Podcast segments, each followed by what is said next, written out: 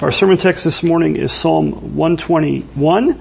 So if you have a Bible, if you want to turn to that passage and read along as I read our sermon text, and I'll invite you, if you're able to do so, to stand for the reading of God's Word this morning. Psalm 121, give ear to the reading of God's Word. It says, a song of ascents. It says, I lift up my eyes to the hills, from where does my help come? My help comes from the Lord who made heaven and earth. He will not let your foot be moved. He who keeps you will not slumber. Behold, he who keeps Israel will neither slumber nor sleep. The Lord is your keeper. The Lord is your shade on your right hand. The sun shall not strike you by day, nor the moon by night. The Lord will keep you from all evil. He will keep your life. The Lord will keep your going out and your coming in from this time forth and forevermore. This ends the reading of God's word. You may be seated. Well, the superscription above uh, the psalm is part of the inspired text, and you'll notice it just says uh, a song of ascents. This is actually the second in a string of 15 straight psalms going from Psalm 120 to Psalm 134 that are given that same title or designation. Many of the commentators believe that the ascents, so to speak, it's a plural that the psalmist has in mind are they say they're most likely the various pilgrimages that the faithful Israelites would make to Jerusalem. Uh, the, the, religious feast they had three times a year, the Passover, the Feast of Pentecost or First Fruits, and the Feast of Tabernacles or the Harvest. And those are mentioned in detail uh, in short order in Exodus chapter 23. And so it's thought that these ascents were those times of pilgrimages, the, the city of Jerusalem, that where they had to go is where the temple was located and it was situated on a hill. So you had to ascend up to the hill of the Lord. Uh, sometimes we called it Mount, Mount Zion. And so the pilgrims had to go up or ascend that hill in order to go to Jerusalem and worship at the temple. So they think that these psalms were in some way related to that trip. Maybe they would sing them or recite them on the way or even as they were going up, up the hill to Jerusalem. Now, so this psalm has often been thought of as a pilgrimage psalm or a traveler's psalm. Others think of it as like kind of a, this isn't the word they would have used, but a, a foxhole psalm. And the reason for that I think is probably obvious. The main theme in this psalm is God's providential care and protection. God's watchful protection over a weary traveler. You think about somebody on a physical pilgrimage, you know, we, we don't really identify with that too much. We drive our cars here and maybe take 10 or 15 minutes. They walked. They had to walk uh, over rough terrain. No doubt they could encounter a number of difficulties or dangers along the way. And so you, you could say in some sense, thinking about how long these people had to go, that every time they took that pilgrimage, it was sort of a reminder of the wilderness wanderings of the children of Israel before they came to the promised land. They were almost walking in a sense in the footsteps of their fathers in the faith that they had endured in those days of Moses, those 40 years of wandering in the wilderness. And um, you might be sitting here thinking, well, what does it have to do with us? We don't take pilgrimages to church. Uh, we might take vacations, but it's not quite the same thing. What does it have to do with believers today? We don't worship at one earthly temple anymore. Uh, we don't need to make pilgrim- pilgrimages to go to church to worship God at a specific location. You might remember Jesus talking to the woman, the Samaritan woman at the well in John chapter 4. Uh, he said to her, Woman, believe me, the hour is coming when neither on this mountain, he's talking about uh, Jerusalem, the, the mountain of, of Israel, neither on this mountain nor in Jerusalem will you worship the Father. Uh, you worship what you do not know, we worship what we know. For salvation is from the Jews, but the hour is coming and is now here when the true worshippers will worship the Father in spirit and truth, for the Father is seeking such people to worship Him. Uh, God is spirit and those who worship Him must worship in spirit and in truth. So the Samaritan woman at the well, uh, you know, she was in Samaria and they had their own high place, so to speak. It wasn't Jerusalem, it wasn't the temple of the Lord. They had their own, their own place of worship. And so Jesus is kind of cutting off the argument there. He's saying, you know, you, you think you worship here. Uh, others think we should worship just in Jerusalem. But he tells her the hour was coming, and it now is, when neither on this mountain in Samaria nor in Jerusalem will you worship the Father. So we don't take a pilgrimage. We don't have to worship God in that one place as they had to do in their time. And so this, even though that's the case, this Psalm of Ascent still has a lot to teach us about a life spent walking with God by faith in Jesus Christ. In his book, Learning to Love the Psalms, Robert Godfrey uh, writes this. He says, in Old Testament times, the journey was a real trip over difficult terrain to a physical city. For Christians in the New Testament, there is still a journey. We are still pilgrims on the way to the heavenly Jerusalem. This psalm is as much for us as it was for them. You may not feel like you're on a pilgrimage, but you are. The New Testament is replete with references uh, that, that speak of the Christian life in those same kind of terms. It likens our life in Christ in this world to the pilgrimage and the wilderness wanderings. Uh, every believe, everyone who is a believer in Jesus Christ is in some sense a pilgrim or a stranger in this world. This world, you know, is not our true home. Now there's a reason that, it, you know, very often all the comforts that we enjoy in this life, every, every so often, maybe more often than in times past, we get these reminders that this is not it. That this is, no matter how good things might get on your best day, this is not our ultimate home. That's why, for example, the apostle Peter in 1 Peter 2 verses 11 to 12 says this. He says, Beloved, I urge you as sojourners and exiles, or your translation might say pilgrims and strangers. I urge you as sojourners and exiles to abstain from the passions of the flesh which wage war against your soul Keep your conduct among the Gentiles honorable so that when they speak against you as evildoers, they may see your good deeds and glorify God on the day of visitation. So Peter addresses the church as sojourners and exiles. The writer of Hebrews follows suit in Hebrews 13, 14 where he says, For here we have no lasting city, but we seek the city that is to come. We have a permanent home, but it's not here. Likewise, Philippians 3 verses 20 to 21, Paul says very similarly, he says, Paul writes, but our citizenship, citizenship is where? Our citizenship is in heaven, and from it we await a Savior, the Lord Jesus Christ, who will transform our lowly body to be like His glorious body by the power that enables Him even to subject all things to Himself. So we're citizens of the United States, everybody in this room that I know of, but where's your ultimate, your real citizenship? Your permanent citizenship is in heaven. And we await our Savior, the Lord Jesus Christ, from there. And so this psalm and the others in this section really are given to help us on our way that we might worship the Lord Jesus Christ, learn to trust in Him as our keeper, while we walk through this vale of tears on our way to our permanent home in heaven. And so I want to look at three things from the psalm. And the first of those things is the psalmist asks a question. It's kind of a rhetorical question he asks himself, but he really asks it for our benefit as well. He asks the question, where does your help come from? Look at verse 1. He says, I lift up my eyes to the hills. From where does my help come? Now commentators are somewhat divided over uh, how this verse is to be understood. Uh, the King James Version, for instance, renders this not as a question, but as a declaration of sorts, as a statement. It says in the King James, I will lift up my eyes unto the hills from whence cometh my help. So he's not saying I look up to the hills, uh, where's my help come from? In the King James, it puts it more like, I look up to the hills from where my help comes from, uh, so to speak. Uh, it's as if the psalmist is looking up to the hills for his help. Uh, others think the hills that the psalmist is looking up to, one writer says that those hills represent the dangers and difficulties the psalmist will face. In other words, on the pilgrimage, he's walking, looks up, looks up at those hills, and he thinks of it, you know, if any of you have ever gone hiking, some of you I know have hiked some great uh, heights, you, you look at it as the obstacle, the thing you have to overcome to get to the top. Now, when I was uh, working on this text and working on the sermon, uh, I, I was on my way home when I was done and, and there was a fire that broke out. You've probably seen pictures or saw it from your balcony or whatnot. And it gave me a whole new thought about this, this verse. You know, I looked at the hill, the, the smoke coming up, coming up over the hill and I, I thought differently. I looked at those hills and said, where does my help come from? Where does our help come from with this fire?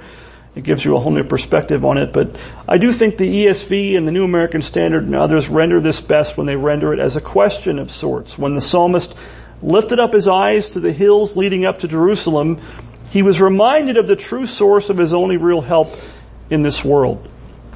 His only real help is the Lord. And so in some ways, uh, that's what's called public worship. Think about the pilgrimage we're talking about in the text. He's going up the hill to Jerusalem to worship the Lord. And when he does that, he realizes his only hope isn't in the physical city of Jerusalem or in the temple, but what the temple points to is the fact that the Lord was his help. And so in some ways we can liken public worship in the church every Lord's Day. Uh, in some ways, that should do the same thing for us. We don't have to take a pilgrimage to get to church, but every time we come to church, we should be reminded, even if it's not on a hill, so to speak, where our true help comes from. It comes from the Lord Himself. And so every Sunday, you could say in some ways, should be a chance to recalibrate our senses, our vision our perspective on life, and remember, be reminded of where our real hope and help is. Every Sunday it's an opportunity to be reminded of the things that matter most, your relationship with the Lord Jesus Christ, His watchful care over you, and the sure hope of heaven and our true citizenship which is there. And so I think the psalmist would have you and I ask us ourselves the same question that he asked. It's written in the scriptures for our benefit. And so I ask this morning, where does your help come from? Where does your help come from? Where do you look first when facing trials and difficulties in this life? That tells you what you're really looking to and what you're trusting in. Where do you look first? Where do you look primarily when things go wrong and when dangers and trials come your way, do you look to yourself? Many of us think we're sufficient for a lot of things. Do you look to yourself, to your own abilities, your own resources? Do you look to your bank account?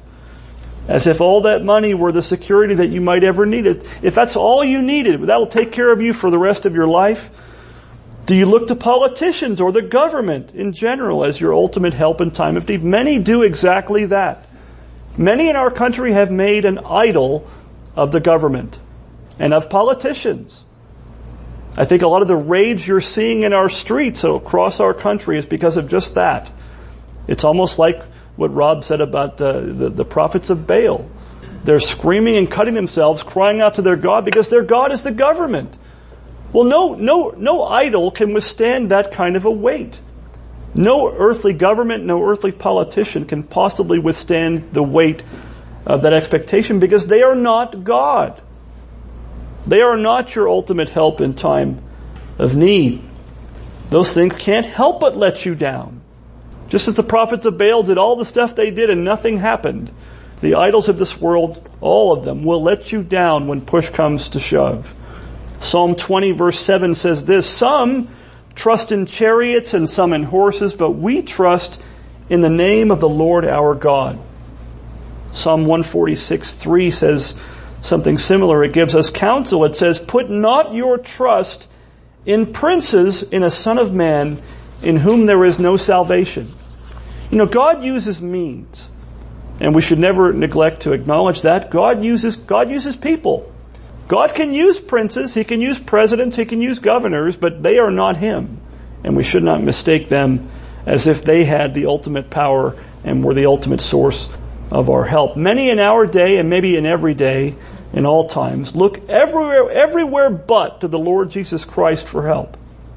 They look for help uh, in every place under heaven for their source of help, rather than looking to the one who made heaven and earth, as the psalmist does here in verse 2. And that leads us to the second thing. The psalmist gives us his question. The second thing he gives us is his answer to that question.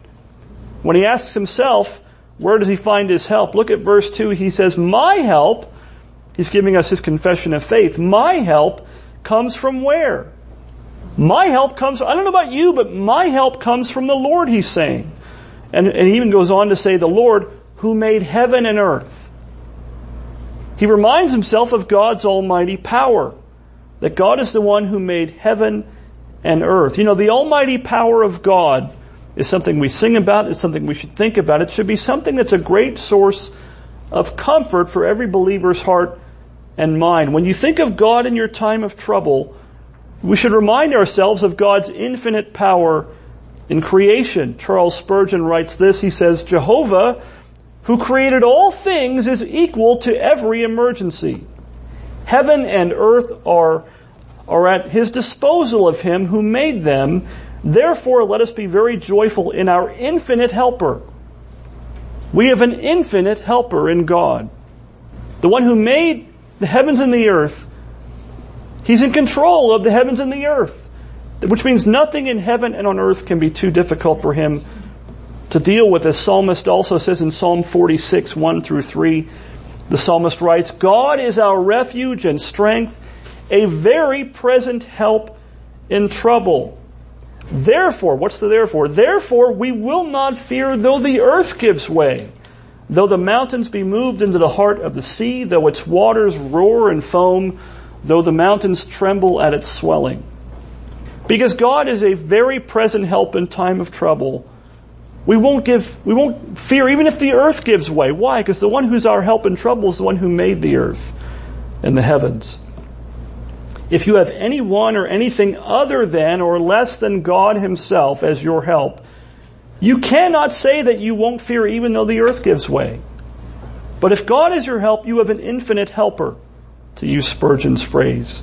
See how the psalmist would have us remind ourselves of God's infinite perfections, His mighty works, and His great power. The biblical doctrine of creation you know, sometimes we, we wrongly think of it as some mere academic matter. Theologians treat it like it's some academic thing to play with and to argue about and to, to debate over. But the doctrine of creation is not just some academic matter. It's meant to be a great source of comfort and assurance to the believer in Christ. William Plumer writes this. He says, let us study carefully, or let us carefully study the works of creation in verse 2 they reveal the power and other perfections of God in a manner very important for us to apprehend. Nor is it possible ever to bring the heart to confide in God as we ought until we have a right conception of His omnipotence. If you don't have a right grasp of God's all power, His all powerful nature, His omnipotence, you'll never trust in Him. You'll never ultimately trust in Him to take care of you against all things that you'll encounter in this world if you don't have a strong grasp of God's almighty power. And where do you learn best God's almighty power if not in creation? We, we confessed it in the Apostles' Creed this morning. I, I believe in God the Father, what? Almighty, and then what does it say? Maker of heaven and earth. How almighty is God? He spoke everything into existence with just a word. You know, scientists, uh, people much smarter than me, they can't begin to measure the universe. They try. There's so many zeros behind the numbers, it, it's just gibberish to me. It might as well be infinite, how great and wide and large the universe is. And we don't even think when you think of that, the invisible world as well. God made all of that just by speaking it in an instant. How powerful is God that He can do that? Is the Lord Jesus your help? Think about what John chapter 1 says. He is the one through whom all things were made. And without him nothing was made that was made. John 1 3. That's the one. He is the one who became flesh and dwelt among us that he might live and die in our place to save us from our sins. The one through whom God the Father made all things is the one who came and lived and died in our place to save us from our sin. He is the one that took the wrath of God upon himself and said, My God, my God, why have you forsaken me? Psalm 22, 1. So that you and I would know that if we're in Him, we will never be forsaken by God, no matter what comes our way. Well, the psalmist gives us his question, he gives us his answer, and then in verses 3 through 8, he gives us his exhortation or his encouragement. Uh, he, he gives us that in those, in those verses. He, in other words, he doesn't write this psalm just to brag. He doesn't just write this psalm to tell us that his help is the Lord. I don't know about yours, but I've got the Lord helping. He writes this psalm to encourage us in the Lord that he is our helper as well. That we might learn to trust in the Lord as our helper and as our keeper. Notice that in verse 3, starting in verse 3, he switches gears. He goes from saying, where's my help? And my help is in the Lord. And he switches to the second person singular, you, the reader. He's talking to us. God through him is talking to us. He says, he who keeps you, verse 3, will not slumber. Now the word keep or watch over or guard occurs six times in those last six verses. It's as if he's trying to tell us something. It's the theme of the psalm. It's the main theme of Psalm, of Psalm 121. In verse 5, the psalmist, I think, puts it best when he simply says, the Lord is your keeper. He is the one who watches over you. Now notice he doesn't just say the Lord will provide help in time of trouble, although he does that. He doesn't just say that the Lord will provide protection in time of danger. He goes further than that. He says the Lord himself is your keeper. God is the one who keeps you and guards you. He is your help. He is himself our keeper. The Lord himself is the one who keeps watch over us in such a way, as Jesus says, that not a hair of our heads will perish. Luke 21, 18.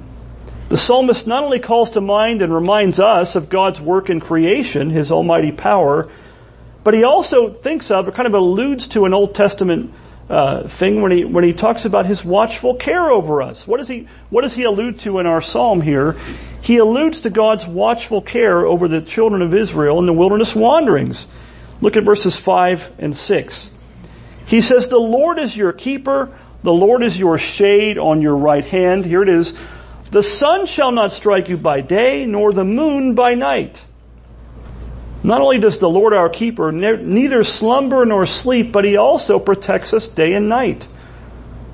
That's the image that he's giving us here. That he himself, the Lord is our shade, so that the sun shall not strike you by day, nor the moon be able to strike us at night as well. This, what does it call to mind when he talks about that? I think he's calling us to mind to think of, remember in the Old Testament, the wilderness wanderings, the pillar of fire, at night and the pillar of cloud by day, what did it do? It was the present, it symbolized the presence of God. When that cloud set out, what did they do? They set out. When it moved, they moved. When it stopped, they stopped because it was God guiding and leading them. But what else did it do? The pillar of cloud by day, wish we had that right now, gave them shade. So the sun didn't attack them by day. It didn't strike them by day. And at night, what did it do? It was a pillar of fire. It protected them from the cold. It gave them warmth and light. I think that's what the psalmist is kind of alluding to here in our text. He's saying, just like God did that for them, God is going to do that and does do that for you, even though your circumstance is not the same as theirs. In, verses 7 through 8 at the end of the psalm, he adds, The Lord, the Lord will keep you from all evil. He will keep your life the Lord will keep your going out and your coming in from this time forth and forevermore. Your, your coming in and going out isn't the same as the wilderness wanderings, but God protects and guards you in them, in all of those things just, just the same. Now, does this mean, is this psalm promising a trouble-free life? It's easy to take it that way, isn't it? He says, you know, the Lord will keep you from all evil. Nothing bad's going to happen. That's how that you could take it that way, but is that really what he's saying? No. In fact, if, you know, if you think about it, it's saying just the opposite. What does the psalmist start off the whole psalm with? Where does my help come from? He's implying that both he and us, we are going to need help in this life. Divine help. Help that nothing else and no one else can possibly give us. You know, Christians are not promised a carefree life. You've all probably figured that out dozens of times by your personal experience in this life and the faith. We're not promised a trouble-free life. We're not, we're not promised a, a pain-free life, frankly. But what we are promised in the Bible in Romans 8:28 is that God will make all those things, even your trials and tribulations in this life, work together for our good. That's what the psalmist is talking about here when he says, He will keep you from all evil. God makes even the evil things in your life and mine work out, work together as part of a plan for our good. That's what the psalmist is telling us. He doesn't say there won't be danger. He says God will keep you through it. Now the message of this psalm, I think in a lot of ways, is the same as the message of Romans chapter 8. which is really just the message of the gospel of Christ itself. Uh, and that, what's the message of Romans 8? It starts off in verse 1 by saying, There is therefore now no condemnation for those who are in Christ Jesus. So I ask this evening or, or, or, this morning, there I go again. Are, are you in Christ? I'll get it straight sometime by the end of this year. Are you in Christ by faith? Because if you are, there's no condemnation for you if you're in Christ. It's the most important question you can ever ask yourself. Am I in Christ by faith? Then the Lord really is your helper and there is no condemnation. Not only that, but Romans 8 towards the end of the chapter, Romans 8, 31 to 39, Paul goes on to say this. I think it's worth quoting at length and I think it summarizes in a lot of ways what this psalm and others is teaching. Romans 8:31 and following, what then shall we say to these things? If God is for us, who can be against us? He who did not spare his own son, but gave him up for us all, how will he not also with him graciously give us all things? You know, God's not holding out on us. If he gave us his son, there's nothing bigger than that that he can possibly give us. Who shall bring any charge against God's elect? It is God who justifies, who is to condemn. Christ Jesus is the one who died more than that, who was raised, who is at the right hand of God, who indeed is interceding for us. Who shall separate us from the love of Christ? Shall tribulation or distress or persecution or famine or nakedness or danger or sword? As it is written, for your sake we are being killed all the day long. We are regarded as sheep to be slaughtered. No, Paul says, in all these things what? Not, not, those things won't happen. He says, in all these things we are more than conquerors through him who loved us. For I am sure that neither death nor life, nor angels, nor rulers, nor things present, nor things to come, nor powers, nor height, nor depth, nor anything else in all creation will be able to separate us from the love of God in Christ Jesus our Lord. The Lord is your helper. The Lord is your keeper. If God is for you, who can be against you? If He is your help and keeper, you are as secure as you could ever be, and nothing in all of creation can separate you from the love of God that's in Christ Jesus our Lord. Amen.